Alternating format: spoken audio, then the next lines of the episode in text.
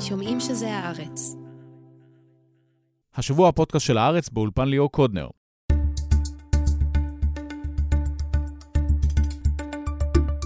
ישראל קיבלה מארצות הברית עוד כמה שבועות לניהול המלחמה בעזה. עם יונתן ליס נדבר על קו הטלפון שבין ביידן לנתניהו, וגם על החברים האחרים של ראש הממשלה שהפנו לו עורף. נשיא רוסיה פוטין מוביל קו ביקורתי כלפי ישראל, אבל נתניהו ממשיך לנגב את הרוק ואפילו לא מתייצב לצד אוקראינה. מי שהפכה לתוקפנית בהרבה היא סין, שקוראת בשבועות האחרונים לזכות השיבה של הפלסטינים. עם אורי סלע והראל מנשרי נדבר על האינטרסים הכלכליים של סין שמכתיבים את המדיניות שלה במזרח התיכון. בהמשך, גם על הקיבוצים סביב העוטף, שספגו את המכה הקשה ביותר ב-7 באוקטובר. עם חן מענית ועומר עינב, נדבר על איך הקיבוצים מהצפון קולטים עכשיו תושבים מהדרום, מה הייתה המטרה במיקום הקיבוצים סביב רצועת עזה, והאם שיח הפריבילגיות עדיין רלוונטי. ולבסוף על עוד קורבן של המלחמה, הקניות באינטרנט. באזור החרזון נסגרות כמה מחברות האי-קומרס המובילות בישראל. אנחנו נשאל את עדי דוברת ואת ניר זיגדון למה זה קורה.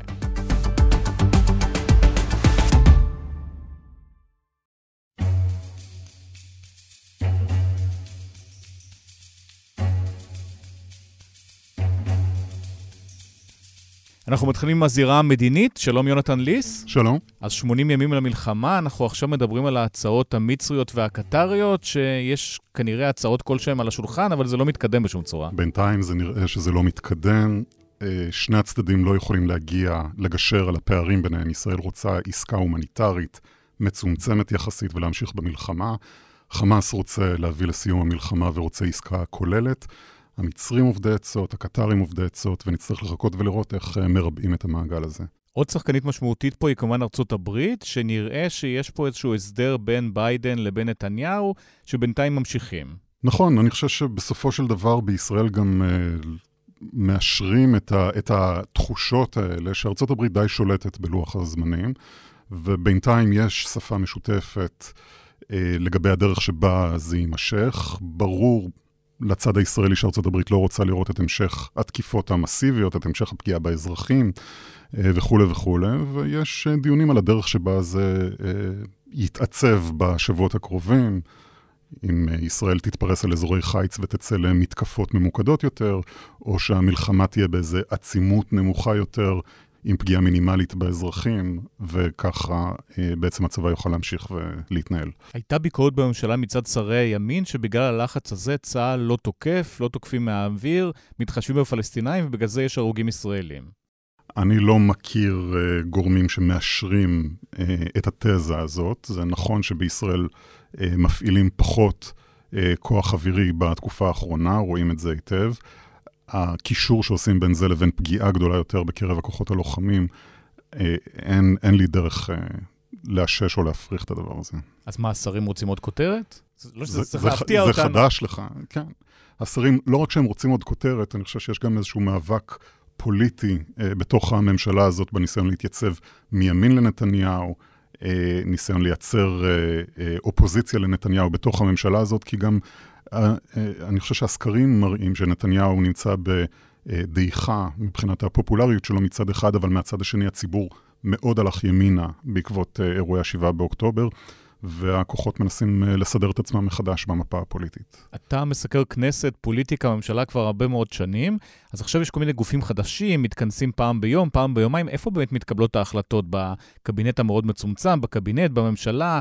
כל השאר זה רק צועקים מהיציע? איך זה הולך? נכון, בסופו של דבר, אה, אה, רוב ההחלטות המבצעיות מתקבלות במה שנקרא קבינט המלחמה, זה פורום מאוד מצומצם, חברים בו בעצם ארבעה אנשים שיש להם זכות הצבעה.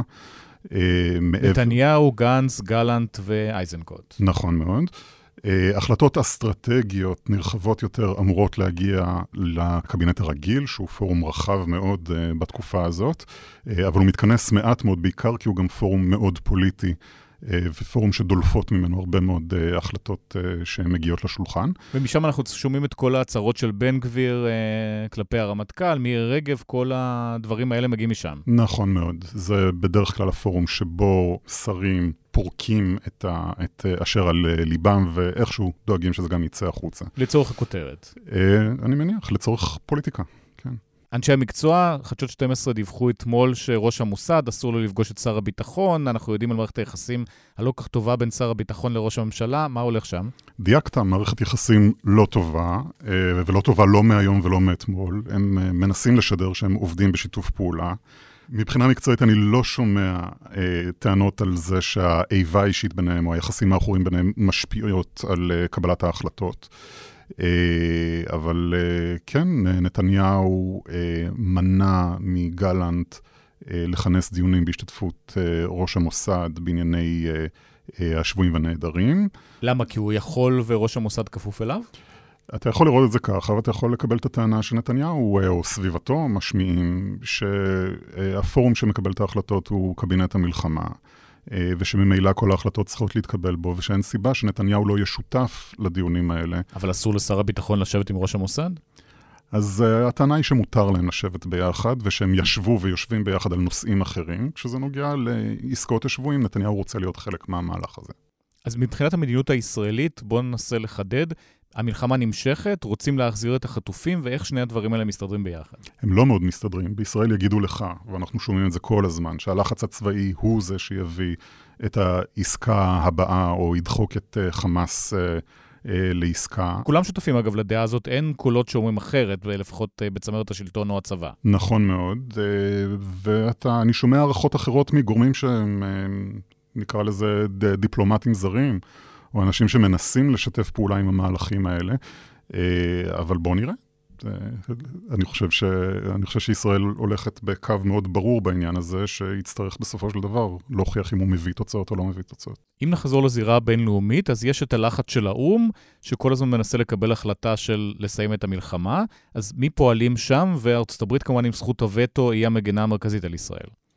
נכון, האו"ם זה לא חדש, הוא גוף אה, אה, שישראל לא נהנית בו מאהדה גדולה מדי, ואתה רואה שהליגה הערבית, שבאו"ם מובילה אותה איחוד האמירויות, אה, ורוסיה ומדינות נוספות אה, מותחות ביקורת מאוד אה, חריפה. מזכ"ל האו"ם ממש מתייצב בצד הפלסטיני, הייתה אולי באיחור קצת אמפתיה כלפי ישראל של סביב 7 באוקטובר, אבל זהו. תראה, הביקורת של הקהילה הבינלאומית על ישראל היא בשני צירים, אני חושב. האחד הוא התקיפה או הפגיעה בחפים מפשע, החשש מאסון הומניטרי שקורה בעזה, והשני הוא מה שנקרא מתקפות של פעילי ימין בגדה על, על פלסטינים.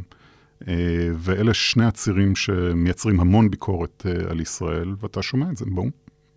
בואו נדבר על השחקניות המרכזיות פה גם. אז רוסיה, בנימין נתניהו דיבר על היחסים המיוחדים שלו עם פוטין, ראינו את השלטים באיילון. כשמגיע לזמן אמת, אז רוסיה לחלוטין בצד השני. תראה, בישראל אומרים, רוסיה בחרה צד וזה לא הצד שלנו. Uh, אתה רואה את זה גם בשיתוף הפעולה שלה עם איראן, שהתחיל עוד הרבה לפני, כן? הידוק שיתוף הפעולה סביב... Uh, המלחמה באוקראינה, אתה רואה את זה במתקפות שלה בזירות הבינלאומיות, באו"ם, ובגופים אה, נוספים. אה, ואתה רואה את זה בזה שהיא מארחת את אה, בכירי חמאס, משלחת של חמאס לפני כמה שבועות. אז כן, מהבחינה הזאת, רוסיה וישראל הן לא שותפות אידיאליות, אבל אני חושב שבישראל גם רואים את הצרכים שהם זקוקים להם מרוסיה, גם בתקופה הזאת. אה, ואני חושב שגם אה, מודעים ליכולת לנצל את רוסיה אולי, אה, ואת המשאבים שיש לה, המשאבים הדיפלומטיים שיש לה, מול איראן, מול חמאס, בשעת, בשעת משבר, אם תהיה מול הצינורות האחרים. כן, זה ערוץ שעדיין עובד. דיברו בעבר שבעיקר האסטרטגיה של ישראל זה שנוכל לתקוף בסוריה כמה שרוצים, לכן צריך שם את הרוסים, ויש קו טלפון ישיר בין נתניהו לבין פוטין, והייתה ביניהם שיחה, אבל לא נראה שמשהו זז שם. תראה, בוא נגדיר את הדברים הפוך. אה, באמת אה, הסבירו לנו תקופה מאוד ארוכה על הצורך לתאם את התקיפות בסוריה. אני שומע יותר ויותר אנשים שאומרים שזה כבר לא מאוד רלוונטי, שאפשר להסתדר גם בלי זה. אבל בישראל מאוד רוצים לשמור על אה, שמיים פתוחים עם מוסקבה, גם בגלל החשש מתקיפות אנטישמיות של הקהילה שם והרצון לאפשר להם להימלט או להגיע לארץ בשעת הצורך, וגם כדי לאפשר למשפחות, כן, יש פה לא מעט עולים מרוסיה ששומרים על קשר. אה, משפחתי ורוצים לאפשר את הקו הזה עדיין אה, אה, פתוח. לכן יש טיסות סדירות, זה לא השתנה לא במלחמה באוקראינה, לא במלחמה פה. נכון, וזה חריג מאוד על רקע מה שקרה עם שאר העולם, יחסי שאר העולם עם, אה, עם אה, רוסיה. אבל אני חושב שבמקביל גם, שוב, בישראל, תראה, אני, אני יכול לספר לך מתוך עסקאות השבויים, יכולת לראות שרוסיה בעצם מנהלת סוג של משא ומתן משל עצמה מול איראן ומול חמאס. אה, ומצליחה, so called, לשחרר בין אה, חטוף אחד לשלושה, תלוי איך אתה סופר את זה. כמחווה לפוטין, הם אמרו. כמחווה לפוטין. אותו דבר אה, תאילנד, שניהלה אה, ערוץ ישיר מול איראן, ובסופו של דבר הצליחה לשחרר את האנשים שלה שלא במסגרת העסקה הישראלית. ובישראל רואים את זה, ומנסים אה, לעניין את רוסיה בדמויות נוספות, באנשים נוספים שנמצאים אה, בשבי.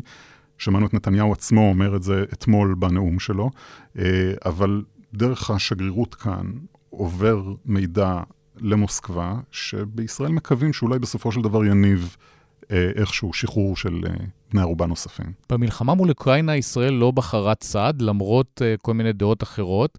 משרד החוץ מצטער על זה עכשיו? אני לא יודע לומר לך לגבי משרד החוץ. אני שומע קולות אה, כאלה ואחרים. יש מי שחושב שזאת הייתה טעות, יש מי שחושב שזאת לא הייתה טעות, אבל שאפשר כבר היום לשנות את המדיניות הזאת. אה, שמה ישראל יכולה להגיד, אנחנו בצד של האוקראינים, אנחנו המסכנים, אנחנו הותקפנו, ורוסיה, איראן אה, וסין, שתכף נגיע אליה, זה ציר הרשע? כן, הם אומרים במילים אחרות, אה, רוסיה היא מקרה אבוד, ההתרחקות ממנה רק תלך ותחריף, עדיף לנו כבר לנצל את המשבר הזה ואת הקו אה, שבו רוסיה נוקטת, אה, כדי להביע עמדה שתמצא חן או תתיישר עם אה, מדינות המערב. אז הזכרנו את סין, יושבים כאן לצדך שני מומחים בהקשר הזה, דוקטור אורי סלע מהחוג ללימודי מזרח אסיה באוניברסיטת תל אביב, וחוקר בכיר אה, ב-INSS, שלום. שלום, שלום. וגם אה, דוקטור הראל מנשרי, ראש תחום הסייבר במכון הטכנולוגי HIT, בעבר אה, בשב"כ, שלום. שלום, שלום. אז בואו נדבר איתכם על סין. גם סין, ישראל, דיברה על היחסים מעולים עם סין, שזה עובד, היחסים הכלכליים כמובן, כשזה נוגע לסין זה כסף. גם פה, בצורה מאוד מאוד ברורה, הסינים אומרים, אנחנו בצד הפלסטיני, פתאום התחילו לדבר גם על זכות השיבה. בהחלט. עכשיו, אה, אם ניזכר רגע בתקופה שנראית כרגע עתיקה, לפני חצי שנה או קצת יותר, אז, אה, אם אתם זוכרים, יצאו כל מיני הדלפות וכל מיני ידיעות על זה שנתניהו עומד לבקר בסין. זה היה בקונטקסט שבו ביידן עדיין לא הזמין את נתניהו, ואז אה, היו דיבורים על כך שנתניהו מעצב סוג של אלטרנטיבה לארצות הברית. ביידן לא רוצה, אז אולי שי רוצה. בדיוק. אה, כרגע זה נראה הזוי לחלוטין, ומהרבה סיבות טובות. גם אז זה היה הזוי לחלוטין, אבל uh, אז היה צריך שגם יהיה לזה קשב. 巴以局势发展到今天， 根本原因是巴勒斯坦人民的建国权。מה שאנחנו רואים בעצם מפרוץ הלחימה זה, כמו שאמרת, את ההטייה הברורה של סין לטובת הפלסטינים, אבל בזה אין שום חדש. זה תמיד היה. זה תמיד היה, זה משהו שהולך עוד אל שנות ה-50, ויחסים שאפילו היו יותר קרובים עם הפלסטינים. אפשר לדבר על זה עוד מעט, אבל uh, זה משהו שתמיד היה, ושסין המשיכה איתו.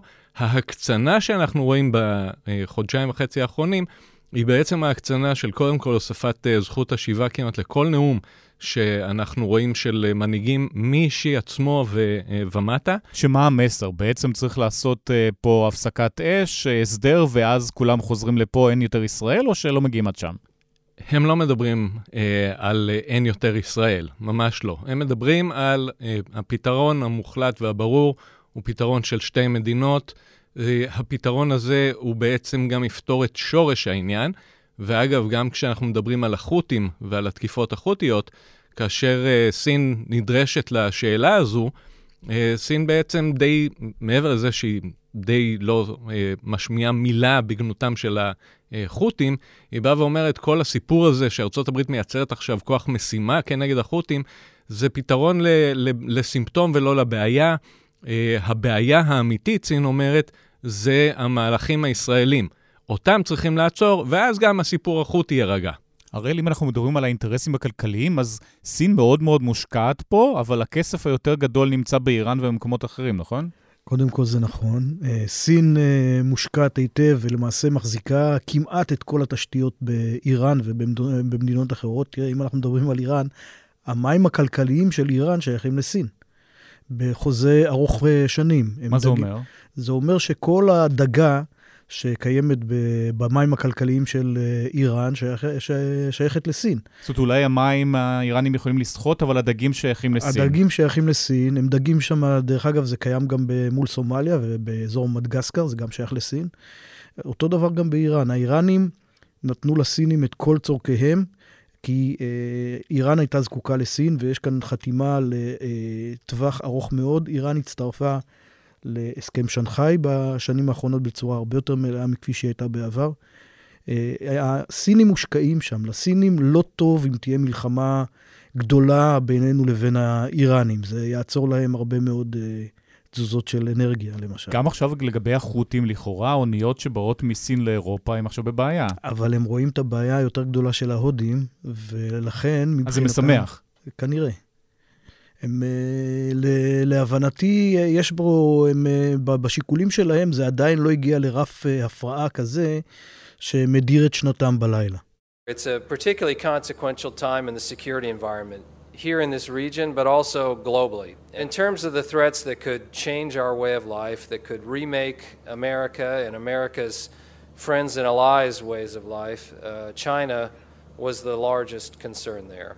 יונתן, מבחינת הביקורת על נתניהו, מורשת נתניהו, אז הוא הרבה שנים דיבר על היחסים הכלכליים מול סין, הכסף הסיני שיתחיל להגיע לפה, גם החברות הסיניות שהגיעו לפה, גם חברות התקשורת, גם הנמלים, למרות שארצות הברית הזהירה ואמרה, זה מסוכן. נכון, נתניהו מכיר לאורך שנים את העמדה האמריקאית אה, שמנסה לצמצם כמה שאפשר את המעורבות הסינית בתשתיות בישראל, אה, והעמדה הזאת לא השתנתה הרבה גם אה, תחת השלטון הנוכחי. ממשל ביידן העביר מסרים אה, דרמטיים לישראל בתחילת הדרך על כך שהוא רוצה לראות את ישראל על אותו דף יחד עם הממשל האמריקאי, אה, ואנחנו אה, שומעים דברים ברוח הזאת גם בתקופה האחרונה. אני אנסה להוסיף עוד איזה משהו. הסיפור עם הסינים וארצות הברית הוא לא חדש. האמריקאים באים ואומרים, ובצדק, ואנחנו מכירים את זה גם מהפן המודיעיני הרבה מאוד שנים, קודם כל, אין הרי חברות ציניות אזרחיות, אה, שהן חברות פרטיות. כולן יש שותף שאינו סמוי כלל וכלל, המשטר.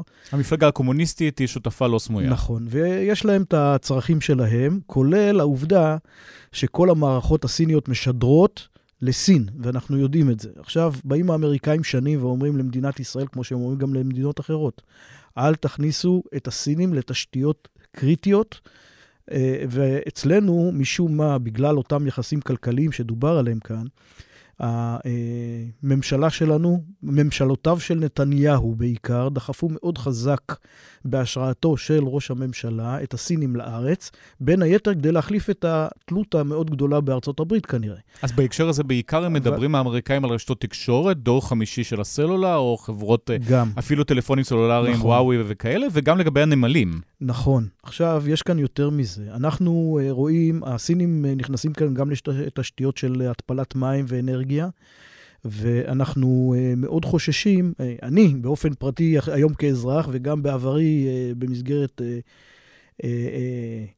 עבודתי במערכת הביטחון, היה לי חשש מאוד גדול, וזה היה חלק מתחום העיסוק שלי, מכך שהסינים כמעצמה זרה עם אינטרסים אחרים, שנוגדים במידה רבה את האינטרסים שלנו, יבואו ולא רק יוציאו מודיעין מהמערכות הללו, וידאגו לכך אה, שהם יוכלו למנוע אה, אה, תקיפה למשל של ישראל על איראן, שתפגע באינטרסים שלהם, אלא גם תטמין אולי מה שנקרא כפתורים אדומים, שיאפשרו להפסיק פעולה של מערכת. וזה דבר שלטעמי ממשלת ישראל במשך שנים לא רצתה לדבר עליו, עד שהאמריקאים, עוד בימיו של טראמפ, באו ולחצו מספיק חזק. גם כן לקח זמן, הגיעו הנה שלוש משלחות.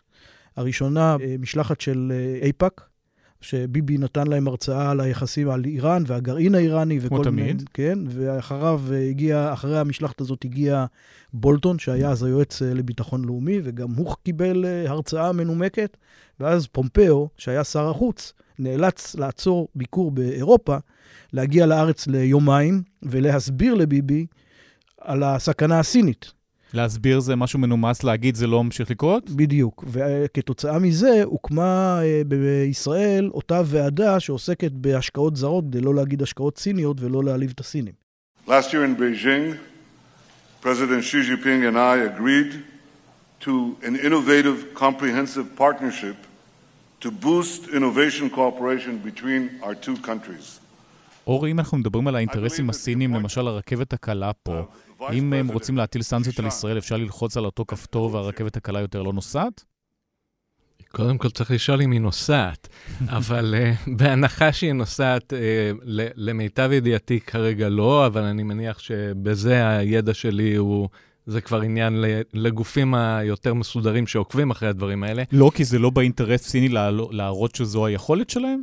קודם כל, לא בגלל שזה לא באינטרס שלהם, אבל מעבר לזה, לא כי אני לא בטוח שיש להם את היכולת. זה לא שכל דבר שסין עושה במדינת ישראל הוא בעייתי והוא סיכון ביטחוני.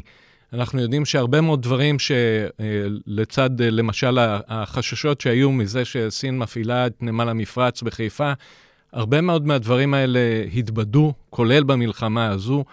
אמ, אנחנו יודעים שיש הרבה מאוד אה, אלמנטים של סחר ושיתופי פעולה שהם אה, בתחום הלגיטימי לחלוטין. תנובה למשל. תנובה זה שאלה אחרת, מכיוון שתנובה, השאלה היא בעצם אה, שאלה של מדינת ישראל, האם היא שומרת על עצמאות בסוגיות שקשורות לתחום המזון. זה דבר שהוא לא קשור לשאלה האם זו סין, זה יכול להיות באמת כל מדינה. לא, אבל החלב ה... נמצא בידי הסינים. גם פה יכולה פתאום לקרות תקלה ב... בייצור, כי הסינים החליטו. כדאי פה לזכור, ברוב המקרים וברוב החברות מהסוג הזה שאנחנו מדברים עליהם, Uh, העובדים הם עובדים ישראלים, האנשים שמפעילים את כל הסיפור הזה הם ישראלים, כולל בנמל, 99% זה ישראלים. זאת אומרת, זה לא שברגע שסין קנתה, עכשיו יושבים פה 500 סוכני ביון סינים ו- ו- וחולבים פרות. זה לא הכיוון, זה גם לא המטרה שלהם ברכישה של תנובה. המטרה שלהם, כמו בהרבה מאוד מקרים אחרים במקרה של ישראל, זה העברת טכנולוגיה. זאת הנקודה המשמעותית ביותר מבחינתם, וכל דבר שהם יעשו כנגד זה יערער את היכולת שלהם להמשיך ולשאוב את הטכנולוגיה הזו. אז אולי בעצם ישראל היא שותפה לאיזשהו משחק יותר גדול של ארה"ב, שלא רוצה לראות את ההתחזקות הסינית, שומרת על האינטרסים הכלכליים שלה, ואומרת, אה, אל תתקרבו לסין, אה, תישארו איתנו. שנייה לפני האינטרס האמריקאי, האינטרס הסיני במלחמה שאנחנו מדברים עליה כרגע, בהרבה מאוד מקרים זה להפוך את ישראל לסוג של פיון שלה במשחק שלה מול ארצות הברית. לכן הרבה מאוד מהביקורת שאנחנו שומעים על ישראל עוברת בשלב הבא ולגרעין, לליבה של העניין, שזה בסוף, מצד סין, תמיד בנרטיב, הבעיה העיקרית זה ארצות הברית. ארצות הברית היא ההגמונית, ארצות הברית היא האימפריאליסטית, וארצות הברית היא הבעיה. ישראל היא אה, חלק מהמשחק הזה. בנושא תנובה, שזה הדבר הפחות אה, חשוב אה, מבחינתי. תנובה, מבחינתי, זה נועד ללמד בין היתר את הסינים לאכול מוצרי חלב, מה שהם לא ידעו לפני זה. מבחינתי, כשהסינים לא יהיו רעבים, זה דבר מצוין. הסינים התחילו להתעסק עם נושא החלב, לאכול חלב, אני זוכר את זה כי אני מסתובב בסין כבר 30 שנה, אה, עוד הרבה קודם.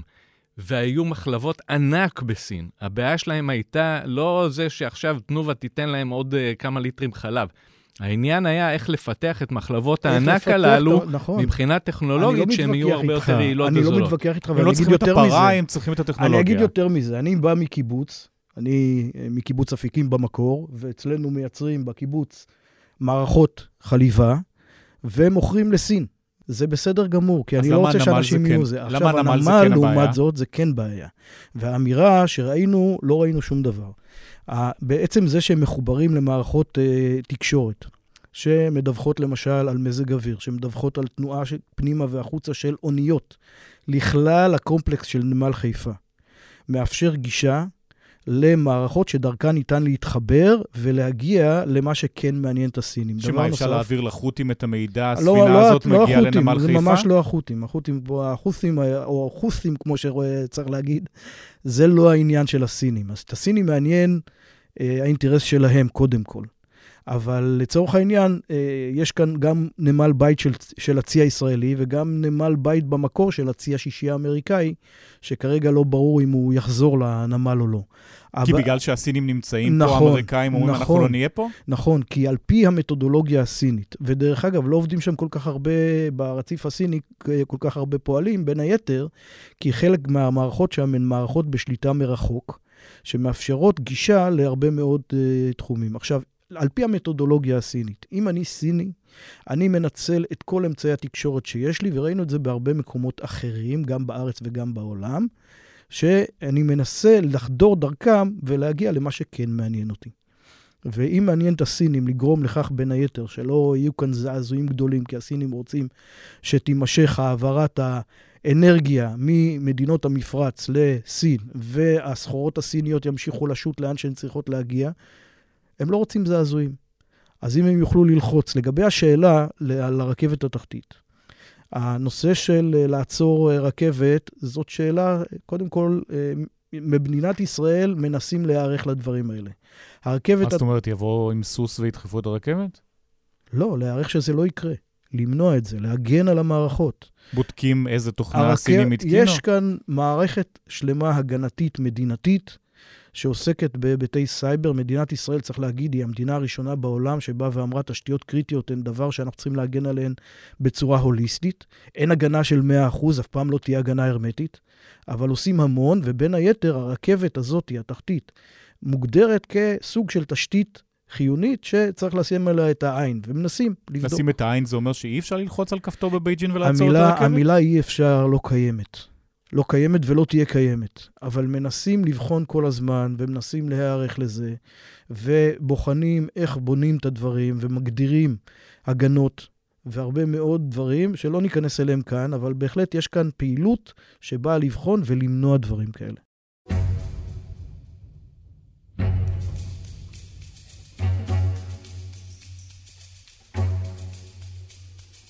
יונתן, מבחינת הקונספציה הבינלאומית, אז דיברנו קודם שהקונספציה של נתניהו הייתה גם לחזק את רוסיה, גם לחזק את סין. היחסים עם ארצות הברית היו מאוד מאוד מתוחים כי זה שירת את נתניהו. פתאום ב-7 באוקטובר זה התהפך, ביידן הוא החבר הכי טוב שלנו, את כל השאר עכשיו מזניחים, או שבאמת מתקיימים דיונים גם מה קורה אחרי זה עם המדינות האחרות וגם. לגבי יחסים עם ארצות הברית?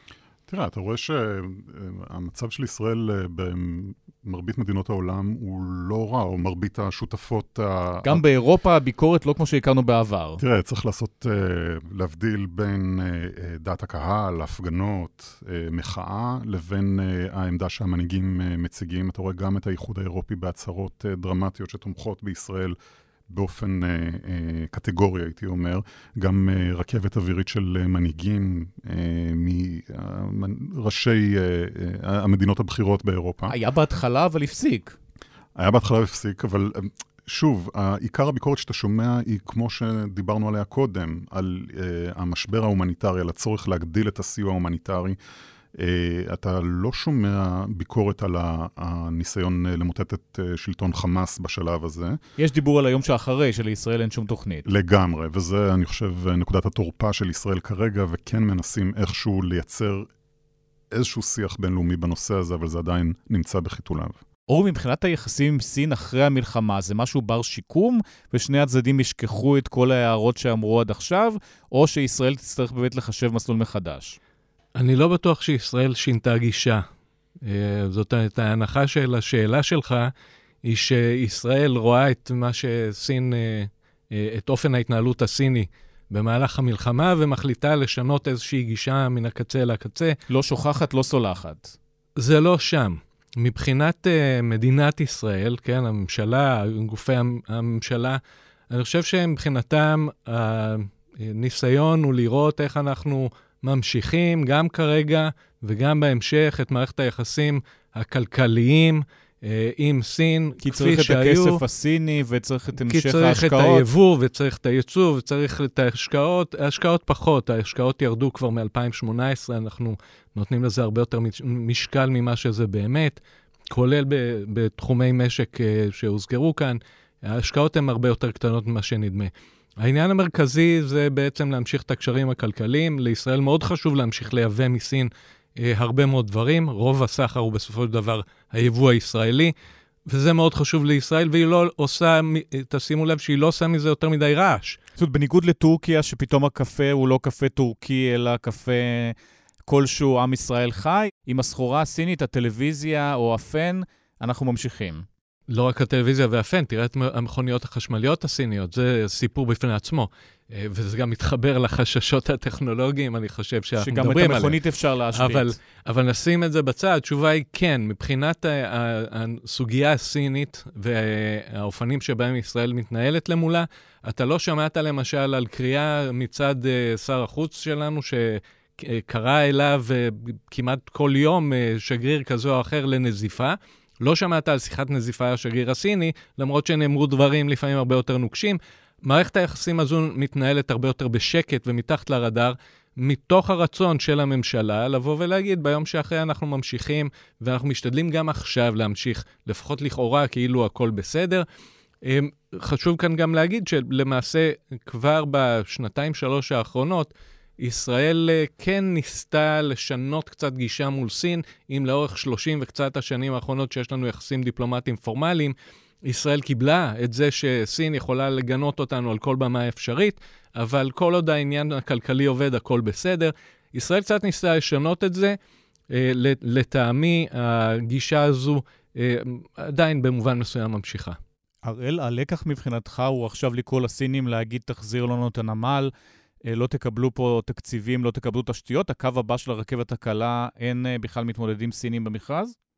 צריך לבוא ולבחון קודם כל ולטעמי, איפה הסינים אה, התחילו לפעול או מבצעים פעולות שאנחנו לא רוצים שהם יפעלו, ולנסות לגדר אותם ולמנוע מהם את הפעולה.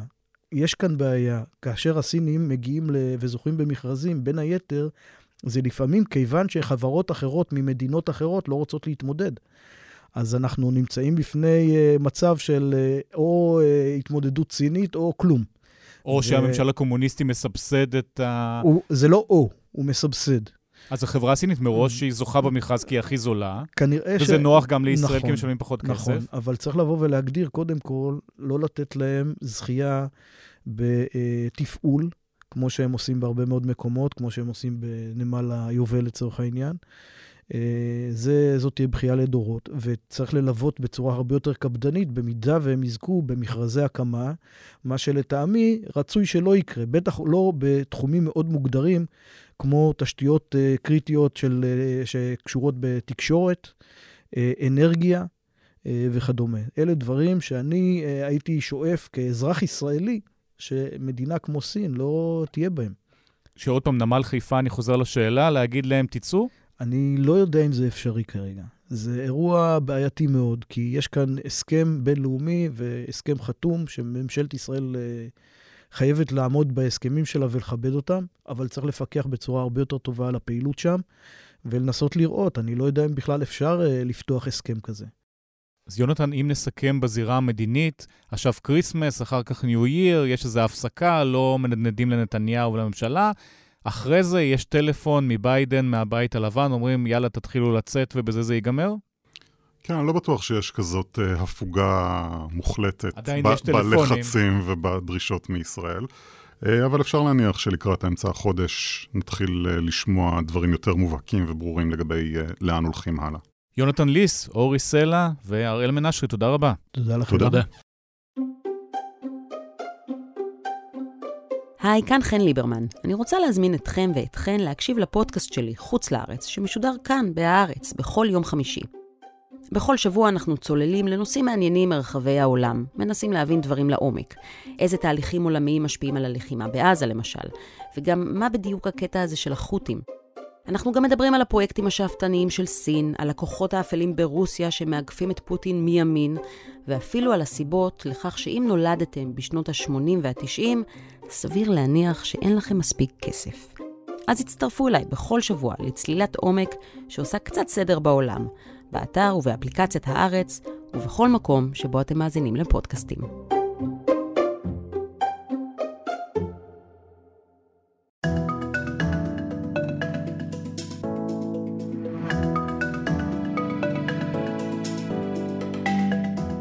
אירועי 7 באוקטובר הם גם הזדמנות להיזכר בתנועה הקיבוצית. הרבה קיבוצים ספגו מכות במה שקרה ביום ההוא, ועכשיו חלקם נמצאים בצפון, חלקם עדיין מתכוונים לחזור לאדמות שלהם. שלום חן מענית. שלום, שלום, ליאור. ליווית את אה, אנשי נחל עוז שעברו צפונה, מה מצבם? מצבם אה, יחסית בסדר, יחסית לקיבוצים אחרים. אני חושב שהתמזל מזלם של אה, אנשי נחל עוז, הם הגיעו לקיבוץ משמר העמק. גם נחל עוז נפגע מאוד קשות בטבח ה-7 באוקטובר, אבל ביחס לנגיד ניר עוז או בארי, אה, קצת פחות, למרות ששוב פעם קשה למדוד את הדברים האלה. הם הגיעו למשמר העמק, קיבוץ שאימץ אותם כבר בסבבים קודמים. זאת אומרת, לא פעם הראשונה שהם מגיעים לשם, בעבר יש כבר מערכת יחסים, ידעו לאיפה לנסוע. נכון, וזה די מדהים שכשהם עוד ישבו בממ"דים בבוקר של ה-7 באוקטובר, במשמר העמק, כבר התגייסו 150 אה, איש בערך והתחילו להכין להם את ה... מקומות להגיע. היה ברור מהר מאוד שזה אירוע אחר אה, ביחס לסבבים קודמים. איך הם מגיעים בכלל אוטובוסים? זה מאורגן באמצע הלילה, אתה כותב? הגיעו באוטובוסים אה, ב-8 באוקטובר בבוקר מוקדם, ירדו עם תיק אחד, אתה יודע, ממש פליטים כמו שאנחנו מכירים מתקופות אחרות, אה, וישר חיכו להם בכל חדר לכל אדם וכל משפחה חיכו חדרים עם מברשת שיניים חדשה ומגבת ובגדים, וזה באמת היה אירוע מאוד מאוד מעורר התפעלות, ומאז הם שם. זה היערכות מטורפת. כן, זהו שבמשמר העמק יש uh, פנימייה שקוראים לה פנימיית שומריה, זה המוסד החינוכי הראשון של השומר הצעיר, אני אפילו למדתי שם וגרתי שם גם, והמקום הזה uh, פונה לכבודם, הוא, הוא התרוקן מ- מילדים, נערים שגרים שם, ובעצם זה היה המזל או האפשרות של משמר העמק לקלוט אותם ככה בנגלה אחת. ומאז הם שם, uh, הייתה התלבטות, הם חשבו לעבור למקום, למקום אחר, לכפר המכבייה, היו להם כל מיני אפשרויות. ולאחרונה שני הקיבוצים באספות אה, קיבוץ, כל, אה, כל אחד מהקיבוצים, החליטו להישאר שם עוד שנה, אה, שזה באמת אירוע די מדהים. קיבוץ שלם, קולט יישוב שלם לתוכו. בקרוב אמורה לקום שכונת קרווילות שתפתור את המצוקה שבכל זאת יש. יש שם מצוקות של מקום כמובן, משפחות גדולות שגרות... משפחה אחת בכל חדר. כן, משפחה בכל חדר, מכונת כביסה לכל כמה משפחות. בסוף זה, הפתרונות הם קיימים, אבל הם כמובן רחוקים מאוד מלהיות מושלמים. זה לא חיים רגילים.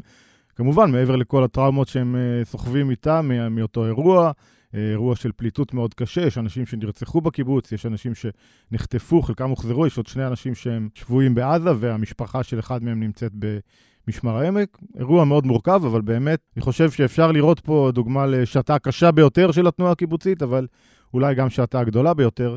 ואם משווים לקיבוצים אחרים קצת, אפשר לדבר על זה בהמשך, אני חושב שהם בסך הכל מקבלים פתרון, אה, שוב פעם, סביר הכל בנסיבות, כמובן שזה מאוד קשה בכל מקרה. מישהו שיושב כבר לצדך זה דוקטור עומר עינב, מנהל אה, יד יערי, שלום. שלום. גם קיבוצניק לשעבר.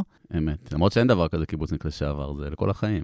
אז בדיוק בנקודה הזאת, פה דיברו על הקיבוצניקים בתור פריבילגים, אז אולי ביחס לאופקים, שדרות ואזורים אחרים בדרום, באמת התמזל מזלם, אם אפשר להגיד ככה. כן, אנחנו, כל הדיבור הזה של, בעצם אי אפשר לנתק את ה-7 באוקטובר מזווית של התנועה הקיבוצית, ממה שהיה לפני. אה, ואני רוצה דווקא, מבחינתי, המחשבה הראשונה שהייתה לי מבחינה היסטורית, זה שאנחנו, הקיבוצים נמצאים למעשה, מדינת ישראל נמצאת ב-1948, הקיבוצים נמצאים על הגבול, אה, הם מותקפים, הם מגינים, הם אה, מפונים, התושבים שלהם עקורים. יש 30 קיבוצים בנגב המערבי, מה שנקרא עוטף עזה, 23, ממש קו ראשון על הגבול.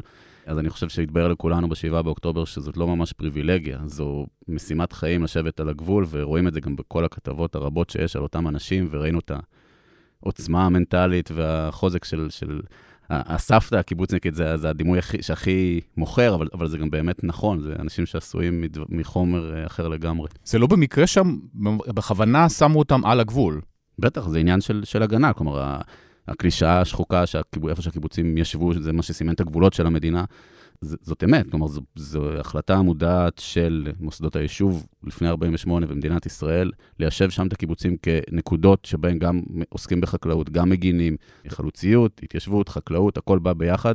וכן, הקיבוצים היו בעצם הגוף והכלי של מדינת ישראל ליישם את זה. נכון שאחרי 48' בעצם חל איזשהו שינוי, אתה יודע, הפלמ"ח פורק, ובן גוריון קצת רצה להוריד מה, מהעוצמה של הקיבוצים שנתפסו כאיזה מין משהו כזה, איזו זרוע די עצמאית בשטח. אה, אז התפקיד שלהם קצת השתנה לאחר 48', אבל אני מודה גם אני כחוקר היסטוריה שהופתעתי כמה הסיפור של הקיבוצים על הגבולות הוא כל כך רלוונטי גם היום. רק כוחות הביטחון, אמבולנסים ואנשים חולים עוברים, זהו. כל עוד הם יחסמו את איילון באזור המרכז, תל אביב, ירושלים, אנחנו נחסום להם פה, בקיבוצים, והם יבינו, שברגע שהם פוגעים בנו, אנחנו פוגעים בהם. זאת לא התוכנית שלנו, המטרה, המטרה שלנו בגדול היא להפסיק את כל הדבר הזה. תנו לנו שקט, אנחנו לא, לא באים להילחם באף אחד, אנחנו רוצים שקט. עשו רצח אופי לקיבוצים במשך השנים האחרונות, זה משהו שהולך להשתנות עכשיו לדעתכם? זאת uh, שאלה מאוד גדולה. אני חושב קודם כל שזה קצת משתנה כבר, זאת אומרת, בגלל שיש איזשהו uh, רנסאנס של הקיבוצים, רואים, סך הכל אי אפשר שלא לראות, uh, הציבור הישראלי רואה מה קורה, רואה את התרומה של הקיבוצים וגם את המחיר הבאמת כבד מנשוא, שאין לו תקדים. Uh, אתה יודע, דיברו על קיבוץ בית השיטה במלחמת יום הכיפורים, שנהרגו 13 חיילים. שזה מחיר אדיר, ואנחנו רואים מה קרה עכשיו, שקיבוצים איבדו עשרות אנשים, ילדים, נשים, זה, זה פשוט באמת אה, אירוע שאי אפשר להתעלם ממנו. אה, זאת שאלה גדולה. תראה, אני מרגיש שהתנועה הקיבוצית לפני ה-7 באוקטובר, או לפחות האנשים שאני מכיר מהתנועה הקיבוצית, קצת היו בתחושה שאנחנו אה, אוהבים את הפלוגה, אבל שונאים את המדינה. או לפחות שונאים, משפט שיונתן גפן אמר פעם, או לפחות שונאים את ההנהגה של המדינה, וקשה לנו מאוד להזדהות. וצריך להגיד, הקיבוצים... אה, בכל הסיפור של מחאה, מחאה נגד ההפיכה המשטרית, היו מאוד מאוד דומיננטיים. אוטובוסים, אנחנו מדברים על אוטובוס של נחל עוז שהגיע לקיבוץ משמר העמק, אוטובוסים מקיבוץ משמר העמק היו יוצאים כל שבת בערב להפגין בקפלן, ועל הסם תבואות של משמר העמק היה את מגילת העצמאות, ובאמת, היה תחושה של שבר בתוך התנועה הקיבוצית למול המדינה, אני חושב תחושה שגם אנשים במקומות אחרים שותפים לה. והשאלה היא באמת האם האירוע הזה אה, יחבר מחדש את התנועה הקיבוצית. וזה תלוי לדעתי עם השלטון בישראל, עם, עם המשטר, עם ההפיכה המשטרית, עם כל מה שקורה. עם... אני חושב שכל עוד אה, אה, לא יהיה שינוי מהיסוד של האופן שבו ישראל מתקיימת והשלטון אה, מתנהל, אז יהיה קשה לחבר מחדש את התנועה הקיבוצית. לא במקרה נתניהו לא נסע לשם ולא אה, לא הצטלם עם תושבים. נכון, ותשמע, אני שומע אמירות מזעזעות שאנשים פוחדים למתוח היום ביקורת, אנשים שיש להם חטופים בעזה, אה, פוחדים למתוח היום ביקורת על אה, נתניהו, על השלטון, אה, כי, כי החטוף שלהם, כן, לא יוחזר, יסיימנו אותו ויחזירו אחרים, אה, וזה באמת דבר מאוד קשה. אני רוצה רק הערה על מה שאמרת קודם, צריך להגיד, הקיבוצים לא קולטים רק קיבוצים אחרים או בני קיבוצים אחרים. יש אנשים משדרות ומנתיבות ומנהריה ומכל המקומות האלה שעכשיו הם פליטים בישראל, שהם נקלטו בקיבוצים או התארחו לאורך תקופה ארוכה או מתארחים בקיבוצים, כך שזה לא שהקיבוצים דואגים רק לקיבוצניקים, דואגים לכל מי שאפשר. מאיפה התחיל המתח הזה בין אולי ישראל הראשונה לישראל השנייה והקיבוצניקים בתוך כל הסיפור הזה? וואה. אפשר ללכת הרבה אחורה, אפשר ללכת לשנות ה-50, על העולים החדשים מארצות אסלאם וערב והקליטה שלהם. אני יכול למשל מהאזור שלי לתת את הדוגמה של בית שאן, והקיבוצים, לדוגמה, שעלתה סביב המאבק על אה, נחל האסי. היו דברים בגובה, אני חושב שגם כן היה חשבון נפש של הקיבוצים, וגם המצב השתנה. כלומר, המצב, אתה יודע, הסטיגמה הזאת שהקיבוצניקים אה, שונאים במחאות את הבית שאן, זה, זה כבר, זה באמת השתנה בשנים האחרונות. הרבה מהרחבות בקיבוצים בעמק בית שאן, יש שם תושבי בית שאן שהלכו ובנו בית ברחבות האלה, הדבר הזה... אבל מתערבב שם הכל, גם מזרחים נגד אשכנזים, נגד uh, ערבים נגד יהודים, גם uh, בהיסטוריה יותר רחוקה. אין משהו שלא נכנס לסיפור הזה. אין משהו, ואני גם רוצה uh, uh, להצטרף למה ש... שחן אמר, קצת להיות, אפילו קצת לחדד את זה, במובן של מי שעכשיו נמצא בשלטון. זה לא ש, שהוא לא רק ביקרו בקיבוצים. מי שנמצא עכשיו בשלטון זה הגורם מספר אחד שהסית נגד הקיבוצים. בוגדים, אנרכיסטים, מתחבאים מאחורי שערים צהובים. עד היום, גם ממש בסוף שבוע האחרון, ראינו אה, שני, אה, את אה, אה אגם אה, אה, גולדשטיין, אם אני לא טועה, מכפר עזה, וגם אופיר אנגל, שניהם קיבוצניקים, שאחרי שהם יצאו מהשבי, דיברו דברים שהם לא בהכרח בעד הממשלה, ומכונת הרעל ישר התחילה לשים אותם כמטרה, כי, ו- וזה בדיוק העניין. הקיבוצניקים נתפסים כאויב, כפריבילגים, וזה פשוט לא נכון. כמובן שמה שקרה ב-77, המהפך וגם התפיסה, המשפט הידוע של בגין על מיליונרים בבריכות שחייה, על קיבוץ מנרה, שאני חושב שיותר מחצי מהבתים שלו כרגע מושמדים, לא מדברים על זה הרבה, אבל זה המצב. זה יצר את הסטיגמה בעצם שבאמת הקיבוצניקים הם איזה נהנתנים, אה, הושכחה העובדה שהקיבוצים נמצאים בפריפריה. הקיבוצים כן שילמו מחיר, הם ממשיכים לשלם מחיר, ומשהו שמאוד נמאס, אני חושב, אם אני יכול לדבר בשם הרבה מאנשי הקיבוצים, אחרי 7 באוקטובר די נמאס לנו להתנצל. מחיר כל כך כבד ששילמו באמת קיבוץ, קהילות שהוחרבו, עכשיו הם עקורים. עקורים במדינת ישראל, זה דבר שהוא בלתי נתפס, ואני חושב שהדבר האחרון שהקיבוצים צריכים עכשיו לעשות זה להתנצל.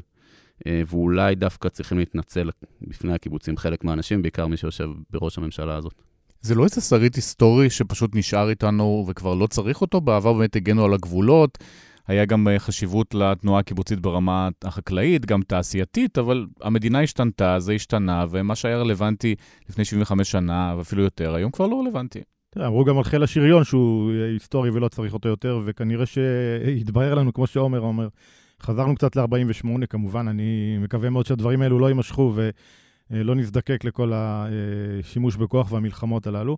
תראה, אבל הקיבוצים השתנו, אנחנו רואים קיבוצים אפילו כמו נחל עוז, שגם קלטו המון אנשים מבחוץ, מכל מיני מקומות. קלטו באמת אנשים שרצו איכות חיים, זאת אומרת, זה לא אנשים של פעם, הם רצו לבנות וילה בכפר. נכון, לגמרי, לגמרי. תשמע, קודם כל, גם הדיון על הפריבילגיות, במרכאות או לא במרכאות, ועל, ה, ועל השטחים וכל הדברים האלו, הוא דיון לגיטימי שצריך להיעשות, ועל האפליה וכל הדברים האלו, ואולי גזענות ש, שהייתה בכל מיני מקומות. דיון חשוב שצריך לעשות, אבל שוב פעם, היום הקיבוצים השתנו, נכון, חלקם באמת מקומות שאנשים באים בשביל איכות חיים. אנשים גם לא יודעים, אבל שהמון אנשים בקיבוצים לא חיים בהרחבות ובבתים מאוד גדולים. כאילו, חלק מאוד גדול מאוכלוסייה בקיבוצים חי בדירות קטנות, הדימוי הזה הוא קצת אה, מוטעה גם. לגבי התפקיד של הקיבוצים, הוא משתנה, הוא השתנה, אין שום ספק שהוא השתנה. יכול להיות שהוא פחת, אה, זאת אומרת, החשיבות באמת פחתה, ואנחנו רואים היום, באמת, זה ההוכחה, זאת אומרת, מה שקורה עכשיו זה ההוכחה שאי אפשר בלי התיישבות, ודרך אגב, גם אי אפשר בלי חקלאות של שמירה ששומרת על השטחים, שזה חלק מהדבר הזה. הקיבוצים הם אלה שיש להם אה, שטחים מאוד גדולים של חקלאות, של מדגה ושל גידולים, של חיטה וכותנה וכולי. כל הדברים האלה עדיין, כנראה צריך אותם במדינת ישראל. לגבי האידיאולוגיה, אז כן, אנחנו רואים שדווקא הקיבוץ, דיברנו על משמר העמק למשל, צריך להגיד, משמר העמק זה קיבוץ שהוא קיבוץ שיתופי, לחלוטין. מנכ"ל חברת תמ"א, שזו אחת החברות הכי חזקות בישראל, שהוא חבר טוב שלי, הוא מרוויח כמו המנקה באותו מפעל, מנקה שירותים באותו מפעל. וזה די מדהים, וזה, דווקא בגלל זה, כנראה, יש לקיבוץ כזה יכולת לקלוט אליו קיבוץ אחר שלם, כי יש משהו בזה שעדיין עובד, אבל זה גם שאלה של כסף. זאת אומרת, הקיבוצים שנשארו שיתופיים, קיבוצים שיש להם הרבה כסף. עשירים, הם קיבוצים עשירים, עשירים שמצאו כן. איזושהי נישה שהם יכולים uh, בעיקר באזור uh, התעשייה לייצר משהו. נכון, קיבוצים עשירים שלא צריכים uh, בעצם להפריט כדי לשכלל את כל הקטע הכלכלי, ושאנשים יוכלו לצאו ויעבדו יותר קשה וכולי. אני חושב שעכשיו צריך לעשות, אולי חושבים באופן כללי, באמת על התפקיד של החברה הזאת, הקיבוצית, התנועה הקיבוצית. אני חושב שיש הזדמנות לחזור ולראות את הדברים הטובים והחשובים. גם אולי הסוציאליזם הזה באיזושהי מידה הוא דבר שהוא חיובי. אמ, לא, לא ראינו איזושהי הוכחה ששיטה אחרת היא קיצונית, היא הרבה הרבה יותר טובה, עובדת הרבה יותר טוב. כמובן, אני לא מדבר על לחזור ללינה משותפת, או כל הדברים הרעים שהיו בקיבוצים, ושחלקם עדיין אה, קיימים. יהיה פה רטרו? מסוים, כי כן צריך להגיד, כמו שחן אמר, הקיבוצים כן השתנו, הגיעה אוכלוסייה אחרת, אפשר להגיד לקרוא לה אפילו אוכלוסייה הייטקיסטית במובן מסוים, שמחפשת אה, דברים אחרים, אבל אני חושב שזה גם שעת כושר אה, בשביל התנועה הקיבוצית לשקם ולהמציא את עצמה מחדש כגוף פוליטי שיש לו משהו להגיד. זה קצת קשה כי הם מזוהים עם השמאל, אין הרבה שמאל, לא נשאר, ואתה יודע, גם אה, ברמה הזאת, למרות שהקיבוצניקים עדיין ממשיכים לדבר אחרי שפונו מנחל עוז, שהם תומכים בפתרון אה, מדיני, שתי מדינות ודברים מהסוג הזה, אבל אין הרבה קונים לסחורה הזאת כרגע לפחות. זה, זה דיון נפרד ומאוד מאוד מעניין, מה זה השמאל בתנועה הקיבוצית, כי הרבה בקיבוצים הצביעו למשל לגנץ, הם רואים בו איזה מין אה, רבין חדש, רמטכ"ל לשעבר, שנותן ביטחון, ו- ואפשר באמת לדון על הספקטרום הזה שבין גנץ למרץ ולמה הקיבוצניקים אה, מצביעים. זה, זה מאוד משתנה, ואני חושב שאגב, הקיבוצים גם הצביעו לבן גביר בבחירות האחרונות, סביב ההבטחות שלו למיגור הטרור החקלאי. כלומר, וגם יש אוכלוסיות חדשות שבאות, זה הרבה פחות הומוגני ממה שזה היה, אז אה, צריך גם לזכור את זה. אז נראה פתאום תנועה חדשה, קיבוצים חדשים קמים, או אנשים שפתאום יחליטו שהם דווקא רוצים לגור בנחל עוז החדש? אחד הדיונים הרגישים זה העובדה שיודעים שמי שיש לו את המוטיבציה אולי הכי גבוהה להגיע לשם זה אה, אנשי הגרעינים התורניים וההתנחלויות שיודעים שבאמת הם יראו בזה משימה שהיא שווה ב... בחשיבותה לאזורים אחרים אה, בין הירדן לים. כמה ימים אחרי 7 באוקטובר הם אמרו ישר, אולי אנחנו נבוא לפה, ואז הקיבוצניקים אמרו, לא צריך, אנחנו נסתדר. אה, אתה עדין, הם אמרו דברים הרבה יותר קשים, אה, כי באמת זה מפעל חיים ויש פה אתגרים, ואני חושב שמה שלי הכי זועק זה הסיפור של, של ניר עוז, שזה, אני חושב שזה צמח ממש לממדים מיתיים של קיבוץ קטן, מאוד מאוד מאוד אידיאולוגי, על הגבול. אה, אפרופו חקלאות, הם ממש חורשים את השדות שלהם, והייתה כתבה לפני שבוע וחצי, ממש רואים את האנשים שחייבים לחרוש את השדות ולהיות שם, כי אחרת... גם ה- עכשיו. גם עכשיו, אחרת הקיבוץ לא יהיה, וזה אנשים שהמובילים אה, והמייסדים שלהם היו אקטיביסטים מאוד בולטים, אה, מאבקים בעד השלום ונגד הכיבוש, אני לא חושב שזה, כלומר, יש שם שבר ויש שם דברים שבאמת אה, לי אישית היה מאוד קשה לראות, באמת על, על הוותיקים שאומרים, אנחנו לא נחזור לשם, כי אפילו בגיל 80-85 אנחנו משאירים את זה מאחור, פותחים פרק חדש, זה דבר שהוא צורב בלב, הוא כמובן מובן לחלוטין, אה, ואני חושב שניר עוז יכול להיות אתגר ואבן בוחן בשביל התנועה הקיבוצית, לראות אם, אם יש בכלל סיכוי שזה ישתקם. אני מסכים, אני חושב שקודם כל, אה, כל אחד מהקיבוצים בעוטף וגם בצפון אה, חווה את הדברים בצורה שונה. בסופו של דבר, אה, בארי וניר עוז ונחל עוז וכפר עזה, הקיבוצים האלו שנפגעו קשה, אני מאמין שיחזרו דרומה, רוב האנשים. דווקא ותיקים יותר שאני דיברתי איתם נחושים לחזור ואין להם בית אחר. אנשים צעירים עם ילדים, לא חושב, חלקם לא מסוגלים לחזור למקום הזה, ברמה הנפשית אני חושב שזה מאוד מובן. ללכת שם לישון בלילה היום זה דבר שנראה לי מאוד קשה. ויהיה גם בעתיד. הקיבוצים האלה יחזרו, אבל השאלה היא באיזשה, באיזה צורה, ויכול להיות שבאמת יהיו שם אה, שינויים גם מבחינת האוכלוסייה. על הקיבוצים בצפון כמעט לא דיברנו, שם יש גם איזושהי מחשבה חדשה שאולי חיזבאללה יכול לבוא ועדיף אה, לעבור אה, ממקום פחות פסטורלי, או שהם מדחיקים? בצפון יש אנשים שכבר מחפשים מקומות מגורים אה, אה, במרכז הארץ או במקומות מרוחקים יותר. אנשים שהחלום שלהם היה לחיות באיכות חיים בצפון, ולא חשבו אי פעם ש... יגיעו מחבלים וישחטו אותם כמו בדרום, ועכשיו הם פוחדים מהדבר הזה, וזה בהחלט קורה, גם אנחנו לא רואים איזשהו אופק של חזרה לשם, ויש חשש גדול מאוד שחלק מהאנשים לא יחזרו לשם. צריך גם לומר שכל, אה, אפרופו תרחישי האימים של אה, אלוף בריק, לפני המלחמה, רוב הדברים דיברו על הצפון, כלומר, זה התרחיש האימים הנורא. אני חושב שאנחנו בסוג של הדחקה מלחשוב מה קורה מתחת לאדמה בגבול הצפון ומה יכול לקרות, ו... גם היו פרסומים אה, סביב אה, באמת הרצון של ישראל לעשות מתקפת מנע ומה שביידן מנע, כן או לא. אה, אני חושב שאנחנו כולנו בהדחקה, כי אם לא, כל תושבי הקיבוצים שם וגם המושבים בגבול פשוט לא יכולים לחזור לשם, זה ברור, וזו החלטה מאוד קשה מה עושים. עומר עינב, חן מעני, תודה רבה לשניכם. תודה רבה. תודה רבה.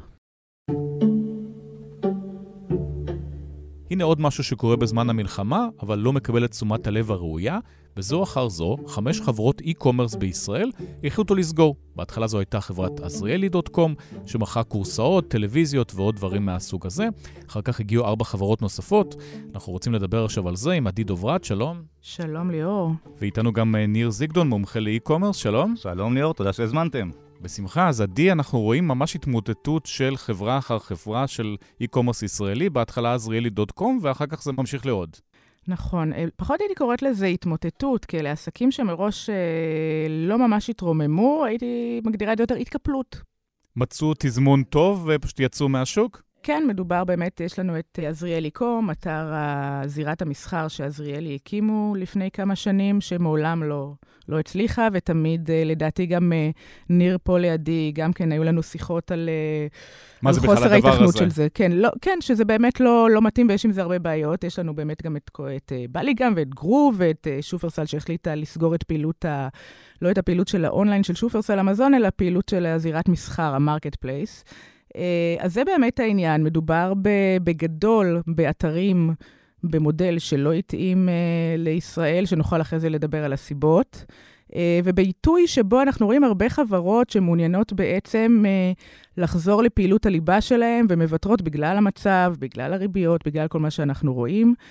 מחליטות להתמקד בפעילות הליבה שלהן, לצמצם את כל ההרפתקאות שהן יצאו עליהן, שהמצב היה יותר טוב אחרי הקורונה ולפני הקורונה, ו...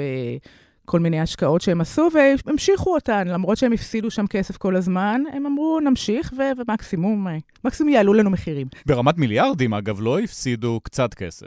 נכון, מיליארדים למישהו אחד, זה, זה כמה מאות למישהו אחר. ובעצם עכשיו הם לא יכולים לעשות את זה יותר, אז הם אומרים, אוקיי, בואו בוא נתמקד, בואו נפסיק עם כל זה, ו- ונתמקד במה שיש לנו, ובאמת נסגור. וזה גם זמן טוב, כי אם אחד סוגר, אז הרבה יותר קל לאחרים לסגור אחריו.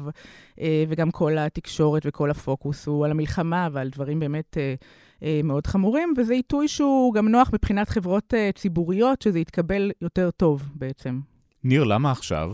למה עכשיו יש הרבה סיבות והרבה השערות, אבל אני מאוד מסכים עם עדי, קודם כל יש פה בסוף המון אגו. זאת אומרת, הפעילות עלתה מאוד מהר אצל כולם, כי כולם רצו להיות ראשונים, נכון? אז עזריאלי קום רכשו את ביי 2, כי היו בלחץ שביג יעלו, ואז אחרים עלו. זה ברמה של עזריאלי, ראו שיש להם קניון, אנשים באים לקניון, אמרו שאולי מתישהו אנשים יפסיקו לבוא לקניון, אז בואו נעשה קניון אונליין? הרעיון היה יפה. זאת אומרת, הרעיון היה, אם קסטרו שוכר ממני בקניון, בואו שגם ישכירו ממני בקניון וירטואלי. בפועל קסטרו לא צריך את עזריאלי אונליין בשביל למכור יש אונליין. להם דומיין משלהם. יש להם דומיין שלהם, והם עושים אחלה פעילות. אז זה לא עבד, ובטח שאתה מוסיף עמלות תיווך על הדבר הזה, ומוסיף את כל הכאבי ראש הלוגיסטי, אז זה פשוט לא עבד. שמלכתחילה, אבל למה חשבו שהרעיון הזה כן יעבוד? למה באמת צריך את עזריאלי dot com? כי זה עובד בחו"ל. אוקיי, אמזון שם קוד, זירת מסחר אולי הכי חזקה בעולם, הפסידה בשנות 94 עד 2004 הרבה יותר כסף. אבל זה אמזון, זה לא קניון אמיתי שפתאום החליט לעבור לרשת. אני מסכים איתך מאוד. בסוף כל חברה והליבה שלה. שופרסל, הם ב grocery and food, זה הליבה שלה. עזריאלי הם בנדל"ן, נכון? זאת אומרת, כל חברה והליבה שלה. ואנחנו דווקא רואים אתרים שכן עובדים באונליין טוב, כשאתה נשאר בליבה שלך. זאת אומרת, טרמינל X למשל, זה ה multi brand של קבוצת אה, פוקס. והם עובדים טוב, הם אפילו השנה, בדוח האחרון עברו לרווח פעם ראשונה. שזה אצלהם, אגב, כן היה חנויות פיזיות שהחליטו, בנוסף לחנויות הפיזיות, בואו נמכור את זה גם אונליין. נכון, מה שנקרא multi channel, קמעונאות היברידית, אתה נפגוש את הלקוח בכל מקום, בכל נקודה, אבל זה לא marketplace. זאת אומרת, marketplace זה בסוף היכולת להקים חנות בתוך חנות. ממש כמו באמזון, שאתה קונה בעצם מוצר באמזון, לא רכשת מאמזון ברוב המקרים, רכשת ממאן דהו שמוכר אני באמזון. חושבת שכדאי באמת להסביר מה ההבדל בין market ל place. בעצם marketplace זה אומר, אני מנצל, אה, אה, אני עזריאלי, או אני שופרסל, או אני סופרפארם, מנצל את תנועת הלקוחות שיש באתר שלי, כדי למכור מוצרים של מוכרים אחרים, אוקיי? ובעצם זה נותן אין סוף של אפשרויות של חנויות שיכולות למכור שם, אבל אז בעצם אין להם יתרון. ו- ויש פה בעיה, ולמה? כי אם טרמינל X יש לה מחסנים לוגיסטיים מטורפים, ששם נמצאת כל הסחורה, והם מבטיחים לך משלוח מהיום למחר, ויש להם שליטה על השירות ויש להם שליטה על המחיר. בעצם בזירות מסחר האלה, ה marketplace, הם, הם בעצם נותנים את האכסניה, אוקיי? אבל הם לא קובעים את המחיר.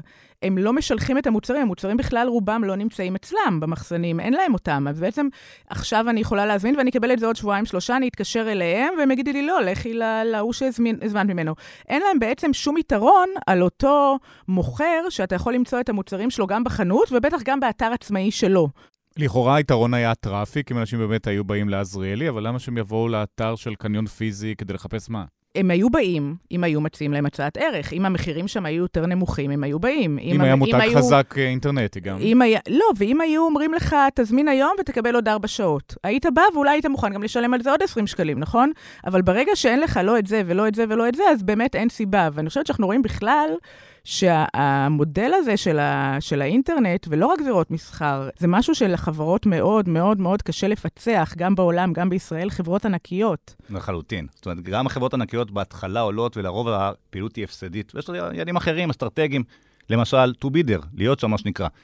אה, אבל בסוף אני מאוד מסכים. זאת אומרת, marketplace צריך לתת ללקוח מחיר, מהירות ושירות. וברגע שאין לו את השלושה הדברים האלה, שאני נכנס לעזריאלי וקונה קפסולה, וקונה חולצה וקונה אופניים, ומקבל שלושה משלוחים שונים, משלושה ספקים שונים, אז אין שום יתרון ל marketplace בעיני הלקוח. אגב, גם בעיני המוכר אין לו יתרון. זאת אומרת, הוא צריך לתת לי traffic, ואם הוא לא מביא לי את ה traffic הזה, למה שאני אתן לו עמלה? למה שאני אתן לו עוד 15% בדרך? אין שום רציונל. אז אני אעלה לעזריאליקום, ואני אתמחר את המוצרים 15% יותר. משהו שלא הזכרנו פה זה באמת אמזון והחברות הבינלאומיות, שגם נהנות מהקלת מס. עד 75 דולר אנחנו לא משלמים מע"מ, אז אולי זה הסיפור. אני באמת הרבה שנים שומעת את אה, רשתות האופנה מדברות על זה שבעצם הן מופלות לרעה. ואני מבינה גם את הצד שלהן, uh, אבל אני חייבת להגיד שבסוף אני מרגישה שזה מגן על הציבור. ולמה זה מגן על הציבור? כי אנחנו כולנו מכירים את uh, מדד המחירים לצרכן, ואנחנו רואים איך המחירים כל הזמן מטפסים ומטפסים ומטפסים. ויש uh, בעצם איזושהי שורה שאיכשהו לא קופצת במחירים, והיא הלבשה והנהלה. ולמה זה קורה? זה קורה בגלל הסיפור הזה. זה קורה בגלל שהפטור ממע"מ של מזמינים מחו"ל מחייב אותם, את הקניונים ואת רשתות האופנה המקומיות להתחרות. הרי יש, יש לנו תחרות, בעצם... אפשר להזמין מנקסט. נכון, ובעצם הרי גם השוק הזה הוא ריכוזי. יש לנו את הראל ויזל, קבוצת פוקס, שהיא שולטת uh, בכמעט 20 רשתות. Uh, ויש לנו כמה קבוצות מאוד חזקות. יש את הקבוצה של קסטרו אודיס, שהם הפכו להיות ביחד עם מיליון רשתות, ויש את הקבוצה של פקטורי, וגם בקניונים יש בסך הכל שלוש קבוצות, עזריאלי מליסרון ביג. אז, אז באמת, אז קשה שלא לחשוב שאם לא הייתה את התחרות הזאת מחו"ל, אז לא היינו רואים גם שם כל הזמן את הניצול הכוח הזה, וזה, וזה מכריח אותם כל הזמן להתחרות. זה שזה לא נחמד להם, יכול להיות, אבל לפחות זה נחמד שיש משהו שאנחנו עוד, עוד איכשהו יכולים לקנות ויש לנו אפשרויות בחירה. למה אמזון, אלי אקספרס ונקסט, לדוגמה, כן מצליחים בישראל, למרות שהמשלוח גם לוקח שבועיים, שלושה, אפילו חודש? אז קודם כל, הלקוח הישראלי, וזה רק הוכחה לשאלה ששאלת, אוהב לקנות ב marketplace. זאת אומרת, עובדה, הוא קונה בשיין, הוא קונה באמזון, הוא קונה באלי אקספרס, והוא נורא נורא נאמן. הטענה שהשוק לא בשל, אני לא מקבל אותה. השוק מאוד בשל. כן, אנשים רוצים לקנות אונליין, רק רוצים לקבל גם סחורה טובה בזמן ושירות טוב, טוב. ושירות טוב לחלוטין, ובמחיר הגיוני, במחיר הוגן מה שנקרא. אה, לחלוטין פטור מע"מ עוזר פה, אבל כמו שאמרה עדי, נכון, זאת אומרת, בסופו של דבר זו תחרות, שוק חופשי משוכלל, מותר לקנות מכל מקום. מה היה קורה לשוק הרכב אם היינו מורידים את המיסים ביבוא אישי? כנראה שגם פה היה תחרות יותר רצינית. ובסוף הישראלי אוהב לקנות ב marketplace כי הוא מאמין לחוות דעת, הוא מאמין, או לוקח את המחיר, זאת אומרת, אם הוא הולך לאלי אקספרס, הוא בוחר במחיר מאוד זול, ואם הוא הולך לאמזון, אז הוא משלם טיפה יותר, אבל הוא יודע שהוא מקבל משהו איכותי מאוד. וזה רק ראיה שהלקוח הישראלי אוהב את ה marketplace. בארץ עוד לא קם marketplace שנתן את המענה הזה ללקוח, איחוד משלוחים ומחיר טוב ו- ובאמת אמון מול הלקוח, ולדעתי חבל. אולי גם השוק פה קטן מדי? יכול להיות מאוד. זאת אומרת, בסוף אנחנו ניו יורק סיטי, כן? עשרה מיליון תושבים, זה הסיפור. ויכול להיות שזה לא מתאים ל marketplace ים בשוק כל כך כל כך מצומצם וקטן, כי כל לקוח מכיר את כל המותגים ויכול להגיע אבל לאתר ניר, עצמאי. אני, אני חייבת להגיד שמה שהכי מזכיר את זה, זה האתר של KSP. לא יודעת אם נכנסת לאחרונה, אבל יש שם המון, אה, אה, יש שם משחקים ויש שם אה, מוצרי קוסמטיקה ושמפו ומוצרי חשמל, כי זאת רשת מוצרי חשמל, ויש להם אתר מטורף שהוא marketplace. אבל ההבדל הוא שיש להם גם כן, כמו לטרמינל X של מרק אופנה, אבל להם יש marketplace, הם בעצם קנו את המלאי, אוקיי? נכון. מהרבה מוכרים חיצוניים. הם נמצאים, אה, הוא נמצא במרלוגים מאוד גדולים שלהם, רובוטים שככה מסיעים את נכון. ה... היית שם, אני מבינה, לפי ההנהון. השקעה מאוד גדולה. אה, כן, ו... ובעצם, וזה מצליח, למה? כי הם יכולים להתחייב למחיר, הם יכולים אה, להציע את המבצעים שלהם על הכל, הם יכולים להתחייב לשילוח. וגם אפשר לבוא לסניף לאסוף את האייטם ולא לשלם על משלוח. בדיוק. אז באמת זה מראה שאנשים כן רוצים את ה marketplace, כמו שאמרת, ו- וכן יש גם בארץ אה, אתרים כאלה, אני לא יודעת, זאת חברה פרטית, אז קשה באמת לדעת אם הם, אני לא יודעת אם הם מרוויחים, אם הם מפסידים, עד כמה, אבל, אבל זה משהו שכן יש לו ביקוש.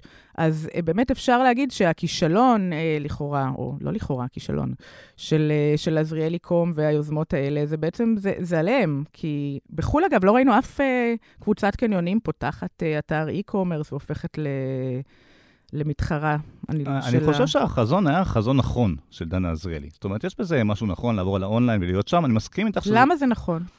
כי העולם הולך לשם. כי הגידול במשק הולך לאונליין. אנחנו רואים את זה בכל מדינה תקינה ב-OECD, אנחנו רואים את הדברים האלה קורים, אנחנו רואים ש-67% מעסקאות ה e-commerce ב-2022 היו ב marketplace ים, בעולם. זאת אומרת, העולם הולך לעולם ה marketplace ים. אני מסכים איתך שזה לא הליבה שלהם. KSP, מה הליבה שלהם? הם יודעים לקנות מעולה. קמעונאים. הם יודעים לקנות מעולה. הראל ויזל יודע לקנות מעולה, בסופו של דבר, טרמינל X עכשיו ברווחים פעם ראשונה. KSP מביאים מחיר תחרותי מאוד, והם נורא נורא אגרסיביים, והקימו את הלוגיסטיקה העצמאית, הם הבינו בעצם שהלוגיסטיקה, וזה לא אני אמרתי, אמר את זה שי, מנכ"ל זאפוס, שהלוגיסטיקה אצלך, אתה שולט ב e-commerce, שהלוגיסטיקה לא אצלך, אתה לא שולט ב e-commerce, ואתה ממש, הנקודה הזאת מאוד אה, חזקה וחשובה. מי שלא הבין לוגיסטיקה לא הבין e-commerce. זה שאני חברת נדל"ן מהממת ומצליחה, זה לא אומר שאני יודע e-commerce, זה לא אומר שאני יודע last mile ולא אומר שאני יודע לוגיסטיקה. אני מסכים איתך מאוד.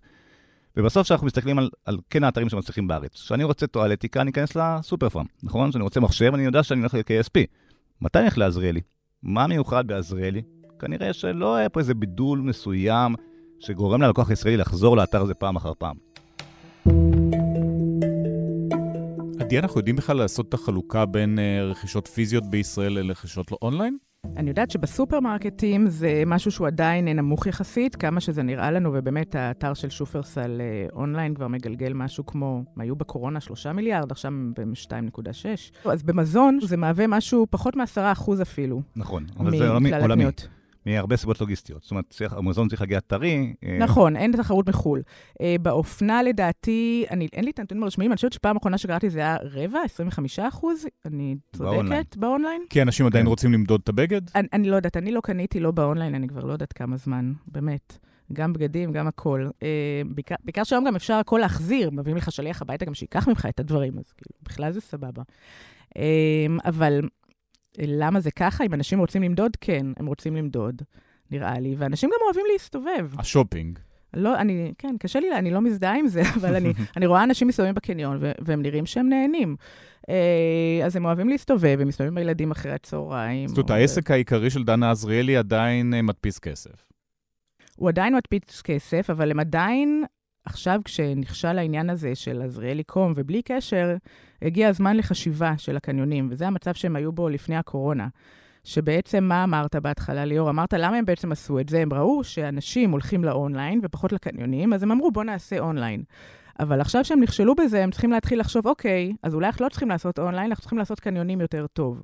ולהציע את מה שאי אפשר לקבל באונליין. את החוויה, את הבידור. מספיק ללכת לקניון שהוא כזה מהמטורפים בחו"ל ולראות מה יש שם. אה, ו- ואיזה, אתה יודע, אם זה החלקה על הקרח וקפיצה מבנג'י ורואים... זה גם היה ו... פעם בקניונים uh, בארץ. נכון, אבל ו... עם השנים הכניסו רק את רשתות האופנה, הוציאו את בתי הקולנוע החוצה.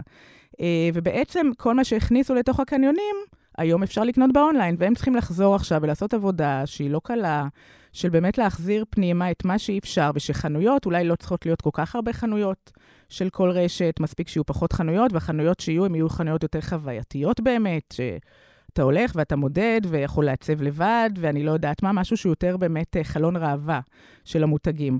וזאת עבודה שהם התחילו לעשות uh, לפני הקורונה, ואז בקורונה הם נורא נהנו מהגידול במכירות, וכולם הפסיקו לעשות את זה, ועכשיו הם היו צריכים, לחז... הם צריכים עכשיו לחזור לזה, והם יעשו את זה, אני מתארת לעצמי. אה, ובאמת הניסיון הזה, כאילו, לא להתמודד עם הבעיה וללכת לאי-קומרס, הוא היה ניסיון שלא הצליח. מבחינת ההתפתחות של האי-קומרס, קראתי שאמזון עכשיו מתחילים אפילו למכור מכוניות. זה שני הכיוונים האלה פשוט מתפצלים, אה, כל אחד אה, ישחק על החוזקות שלו? כנראה שכן. זאת אומרת, טוב, בסוף אמזון הוקמה בשנת 94, הפסידה מאות מיליוני דולרים בעשר שנים. עד היום כנראה מפסידה. וכנראה ש... בדיוק, כנראה שהרווח שם מוסתר, כי הם ש... ש... מוכרים גם שירותי ענן ושירותי פרסום, וככל הנראה הפעילות מגייס כאילו עדיין על גבול ההפסדית, יש הרבה ספקולטיבים כאלה בנסדק שטוענים שבכלל עד היום היא מפסידה, אבל בסוף היא כן הרוויחה משהו, היא הרוויחה, אה, בעצם ה default של הלקוח שהוא רוצה לקנות, הוא נכנס לאמזון, הלקוח האמריקאי, הגרמני, קודם כל מתחיל באמזון. ולכן הם ינצלו את החוזקות שלה. זאת אומרת, אמזון בחוזקות שלה, אני, אפרופו, זה מעניין, שהיא גם התחילה לפתוח חנויות retail, כן? מזה שרכשה את Whole Foods, ופותחת גם חנויות Amazon Books ו Amazon Stores, ממש... גם זה חלק נכשל, אגב. אה, נכון, לחלוטין. אבל באמת באמת בסוף כל חברה וה-DNA שלה, וכל חברה והליבה שלה, וזה נורא קשה לשכפל את זה. וצריך לדעת ממש טוב e-commerce. עכשיו, אני לא חושב שלקוח הישראלי לא אוהב לקנות, אני חושב שאנחנו לא כל כך יודעים למכור לא נכון אה, בהיבט הזה. וגם עזריאלי, אנחנו רואים אותם פתאום פונים לדיור פרטי ודיור מבוגרים בדוח האחרון, אנחנו רואים אותם, זאת אומרת, באמת מחפשים עוד מנועי צמיחה נוספים, וכנראה שעזריאלי קום זה לא המנוע הצמיחה האולטימטיבי היה. אגב, אם התחלנו לדבר על, אה, על אמזון, אני אתמול, אה, אתמול בערב דיברתי עם ניר, והשאלה הראשונה ששאלתי אותו, אחרי ששאלתי אותו מה שלמה, זה, אה, היא בעצם, איפה אמזון? הרי כל הבהלה הזאת לה, לה, להקים אתרי e-commerce, מתי היא הייתה? כשפרסמנו כולם, זה היה ב-2019 לדעתי? 2019, כן. ש, שאמזון בוחנים כניסה לארץ. כל יום היו ידיעות, הם מחפשים מחסן לוגיסטי, הם מגייסים עובדים, הם שלחו סקר לשביעות רצון מה הישראלים מחפשים, ו, ואז כולם נורא נלחצו, כל החברות, ואמרו, בואו נפתח אתר. לפני שאמזון פותחים, אנחנו נשתלט על השוק ו- וננסה להציל את עצמנו מהמפלצת הגדולה. ו- ואז הדבר הראשון ששאלתי את uh, ניר זה, איפה אמזון? שאלה טובה. הם לא באו. נכון, הם באו. והיה ניסיון שנקרא לו כל דליברי, וניסיון שכשל. זאת אומרת, הרעיון היה, אפרופו, הנה, להיות זירת מסחר שישראלי קנה מישראלי, אבל בלי מרכז לוגיסטי של אמזון. אז הם לא עזרו, לא עזרו בשום דבר. זאת אומרת, אני כישראלי יכול למכור בלי עמלת תיווך. נכון? אני, אם אני חברה ישראלית, אני אמכור באתר שלי. וראינו שזה לא עבד. והם ניסו את הפרויקט הזה, כל דלווירי, עוד כמה מדינות, להקים בלי מרכז לוגיסטי, ובכל מדינה זה לא עבד להם, ואז הגיע הקוביד, והקוביד טרף את הקלפים, העובדים כבר לא הגיעו למשרדים, ולא יכלו לטוס מגרמניה לפה, זה היה צוות גרמני שהיה פה כל הזמן. ואולי הם דרך אחד יבואו, אולי עכשיו יתפנה השוק.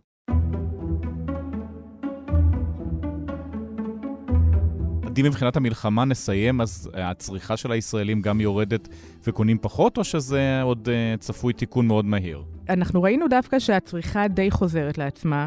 זה כמובן תלוי באיזה תחום. רשתות המזון, הסופרמרקטים כרגיל, הם, הם לא נעים להגיד, הם תמיד נהנים נורא כשקורים דברים רעים. כשיש מלחמה, כשיש קורונה, קורונה, רצים הם לסופר. הם בשיא, וכן. ואם הן טיסות בכלל, הם חוגגים. אמ, אבל אנחנו כן רואים, המסעדות נפגעו והקניונים נפגעו, אבל ראי, אנחנו כן רואים את, ה, את הצמיחה למעלה, ואנחנו רואים את החזרה לצרוך, גם בגלל שאנשים פחות אה, בחו"ל, וגם בגלל שאם אנחנו, יש פחות אזעקות. אז אה, אנשים, אה, וגם יש כזה שגרת מלחמה שיותר, אז אנשים אה, יוצאים. אבל כן, יש ירידה בצריכה גם בגלל הנושאים שכולנו מכירים, שהם האינפלציה, ושהם הריביות, ויוקר המחיה, ופחות כסף להוצאה פרטית, ובעצם גם המצב רוח, המצב רוח משפיע על אנשים. קשה מאוד. Uh, הנה, עכשיו למשל סילבסטר, עוד רגע. אני לא חושבת שנראה את האנשים מזמינים מקומות למסעדה לסילבסטר. אין או... מסיבות, אין מסעדות, כן. אין גם שופינג. אז, uh, אז באמת, אז, אז קונים את מה, גם אני, שאני רואה את עצמי שאני קונה, אני קניתי בגדי חורף לילדים, אוקיי? אבל אתה לא עכשיו uh, uh, מבזבז בשביל הכיף ובשביל הלבלות, וזה מוריד מלהם ההכנסה, ברור. עדי דוברת, ניר זיגדון, תודה רבה. תודה רבה. תודה.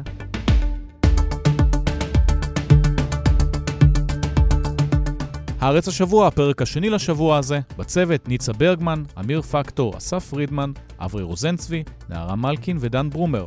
אני ליאור קודנר, אנחנו נהיה פה גם ביום חמישי, בינתיים אתם מוזמנים לדרג את הפודקאסט הזה בחנויות האפליקציות. זה עוזר לנו להגיע לעוד אנשים. להתראות.